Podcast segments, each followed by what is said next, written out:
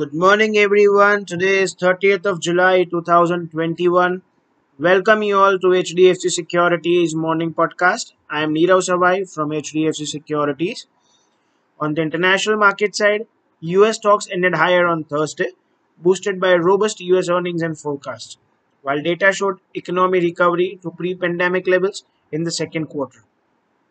US GDP grew at an annualized pace of 6.5% in the second quarter, falling short of average forecast of 9.1%, produced by a survey of economists by the Wall Street Journal.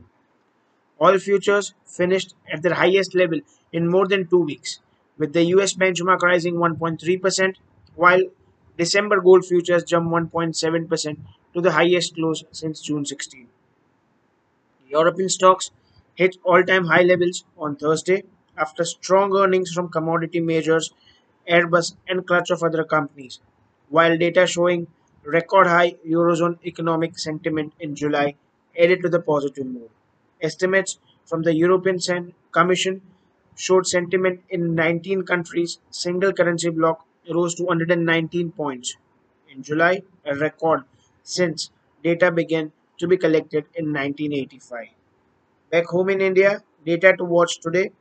4 p.m. India fiscal deficit in rupees for April to June and 538 infrastructure industries index for the month of June.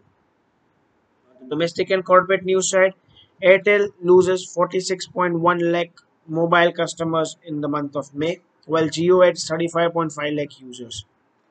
Tata Communication, Reliance Communication, Raytel and Airtel and other 34 firms have been found violating internet services licensing rule as per the government.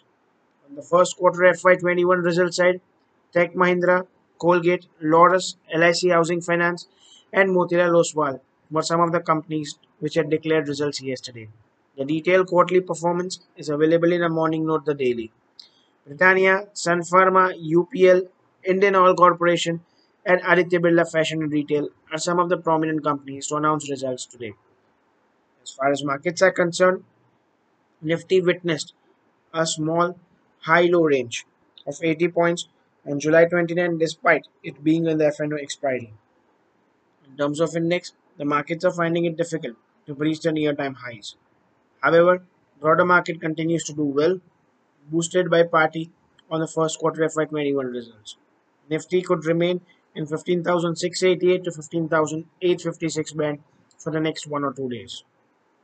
Indian markets could open lower in line with largely negative Asian markets today despite mildly positive US markets yesterday. With this, I would like to wrap today's podcast. That's all for the day. Investment in securities is subject to market risk. Do read all relevant documents before investing.